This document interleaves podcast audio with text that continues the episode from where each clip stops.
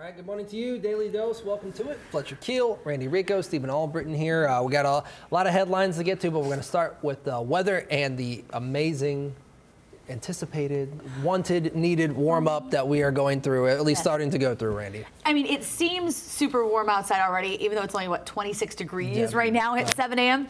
Because Friday morning, it felt like 33 degrees below zero. So right now, feeling like 26 is nearly 60 degrees warmer sensibly right. to what it feels like when you step outside. So is it warm? No. Is it decidedly warmer than it was? Uh huh. And we're going to keep on warming that up over the next couple of days. I think we go above freezing for a couple hours today, so some stuff starts to, some of that snow starts to melt. We could have a little bit of refreeze tonight because we'll go back to the mid 20s. So okay. back decks, front steps, untreated roads may have additional ice tomorrow morning. Mm-hmm. But then once we go above freezing tomorrow, I mean, the warm up is drastic. We're going from whatever it's been, you know, single digits, 20s, teens, to 50s and even maybe 60s at times next week. So, so sounds so good. It, sounds it, like sounds like a winter in Florida. really and you know, New Year's Eve, New Year's Day, flip flops and shorts are going to happen if we're forecasting highs up near 60 degrees. We'll be like, all right, this is like 80 degrees warmer than it was last Friday. Let's do this. So it's going to be a, a big warm up. Everything's going to melt, so that means the grass is going to be sloppy. A lot, a lot of mud around, mm, yes. I think, as we head to the weekend, but a big time warm up. Overnight lows in the 40s, highs in the 50s, maybe even a day in the 60s next week. So and with that warm up comes the chance of rain. Yeah starting Thursday. I was focused on the good yeah, stuff. Not, not to put a. Now I got to be the bummer. Yeah. So uh, Thursday night we'll have some rain. I think Friday kind of off and on showers. Saturday is probably the wettest day for us. Okay.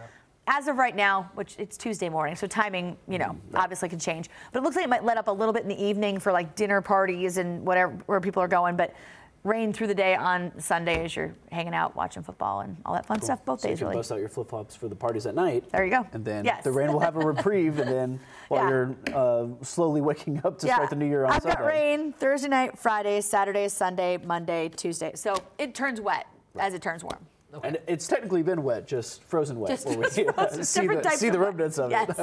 Correct. All right, Randy, thank you so much yep, uh, for the forecast. We do appreciate it. Uh, let's get to our headlines. Still a lot uh, going on. Uh, we're going to take you down to Covington. There was a police chase last night um, where a man is being charged with attempted murder of a police officer. It was a slow speed chase, and 44 year old Donnie Applegate is the one accused. He's under arrest, and he tried to drive over a flood wall down at the dead end of East 20th Street near Glenway Avenue.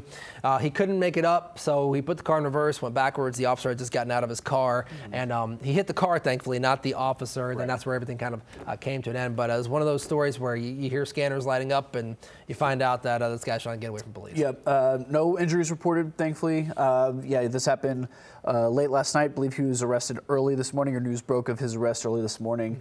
Um, and yeah, uh, uh, as bad a situation as this was and could have been, it seems like the best possible outcome uh, was was achieved here. Yeah, absolutely. So he, he is under arrest. He'll be facing charges. I believe he's in court um, this morning, so we'll be keeping an eye on that case. Another, uh, uh, it was a breaking story last week that we were keeping an eye on over in Franklin County, Indiana. It was an officer-involved shooting, and uh, one of the big headlines to come out of this that the report was a man was walking in these sub-zero temperatures that we were experiencing with a child who was not dressed appropriately for that.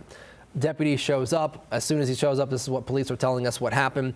Uh, the man holding the child fired at the officer, hit him in the vest. Thankfully, that officer returned fire, critically wounding um, the man um, who they responded to there. Yep. Yeah, I, I, remember getting that alert Friday, and I was like, "What are people doing outside at this time?" So we've got a little more backstory there, and yeah, and uh, just one of those stories that you might have missed with the storm that yeah. we were uh, covering and having having yeah. having Christmas happen uh, over the weekend. So just uh, putting this back on your radar. Uh, but yeah, we're getting some more details on it and uh, learning a little bit more as yeah. well. Yeah, it was one of those incidents where there was actually two scenes. Uh, they found a woman believed to be the wife of this man. She was actually shot. They believe this man Guilfoyle. let me get the first and last name. Gregory Guilfoyle actually shot his wife at a prior at a different scene. They're both critical um, in the hospital right now. So something we'll keep an eye on as charges are levied as as he did uh, fire at and shoot a, a police officer there. And we're going to keep an eye as the details, body camera, things like that start to uh, come to light. Uh, the, a, a, big story uh, Hamilton County prosecutor. Yeah, speaking of news you might have missed because of right, yeah. when, when this news dropped. Yeah, you hear the last name Deters and you think of you know the, the, the, family and the prosecutor. Uh, Joe Deters is being tapped for the state Supreme Court in Ohio by uh, Governor DeWine. Yep, and we actually had John London speaking with uh, Governor DeWine a couple days before this happened.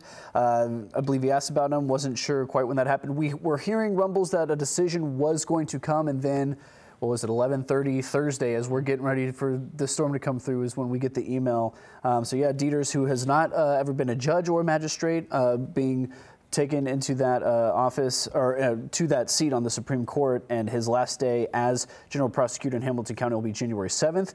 Um, so not only a new face on the Ohio Supreme Court, but a new face holding uh, that position that Deters has held on two different occasions. Yeah. So uh, the the uh, seat or the position will be filled for five days by the county commission. Then Republicans will have a chance to appoint somebody until 2024 uh, when the full election for the Hamilton County prosecutor. And Democrats believe they can pick up the seat. So that's kind of the big talker there. Let's get to Randy with the weather forecast. All right, we are sitting at 26 degrees to start out your Tuesday morning, which means it's warmer right now than it was at any point during the day yesterday. Generally, the temperature trend warming each day. In fact, tomorrow we jump 10 degrees. Another 10 degree jump by Friday. Plan on highs this afternoon just above freezing, about 33, 34 degrees in most towns. So we'll at least start the thaw. Could be some refreeze overnight. Temperatures getting much warmer as we head toward the end of the year. Uh, so, uh, the, one of those stats that just kind of makes you go, wow, is uh, Democrats have not picked up the Hamilton County prosecutor seat in 90 years. Wow. So they yeah, have an opportunity. It does make you literally yeah. makes you go, wow. Like, wow, yeah. so they have a chance to pick that up in a couple of years uh, uh, when that seat comes back up uh, open for re-election.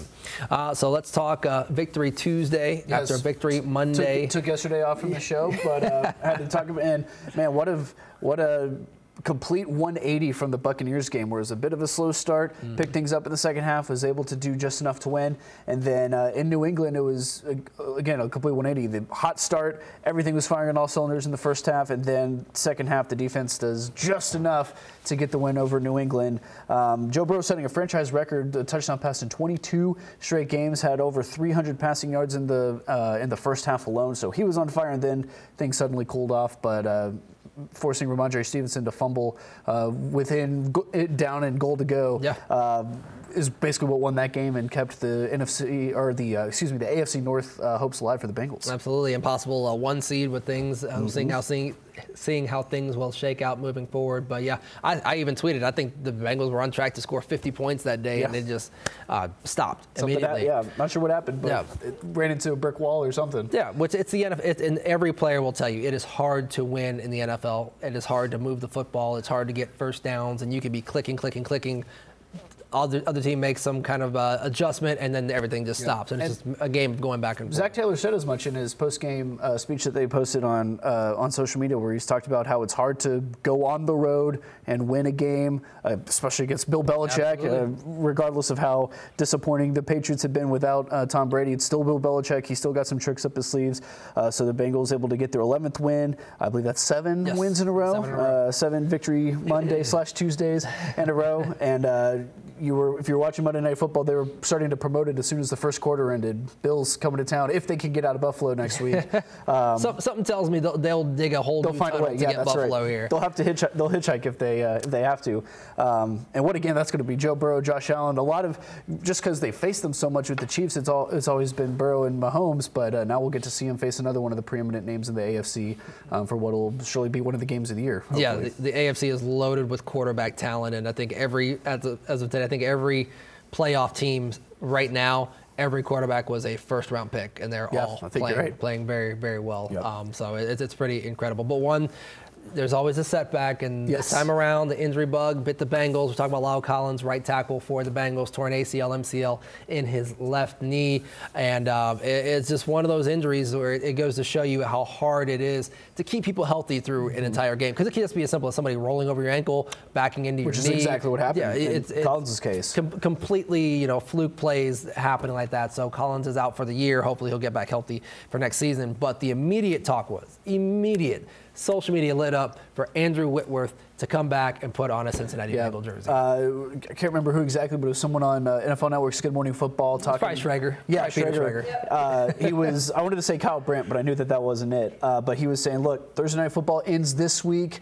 Why don't you give the Bengals a call, get to Week 18, and, and help win us, maybe win a second straight Super Bowl because he got one last year with the Rams. Yeah. And if uh, he's the missing piece in that offensive line for the Bengals, then who knows how far they can go. And you're right about the injuries too. Like it, they just got Higgins and Boyd back. They were just getting uh, uh, Mike Hilton and uh, Cam Taylor Britt back on the defense, and then of course just one more piece to, to fall out of line. But we'll, we'll see what happens with Whitworth. We'll be watching it closely here Yes, for sure. So if I- there's any rumblings, we'll let you know. Yeah, I've been following his tweets. They're on alert, so if it happens, I'm going to get that alert and be like, "Hey, he's coming back." Know, we'll, we'll see. Yeah, we'll, we'll see. see. I'm sure he, he retired to spend more time with his family, and I'm sure he's enjoying that. But again, a couple games, we shall see.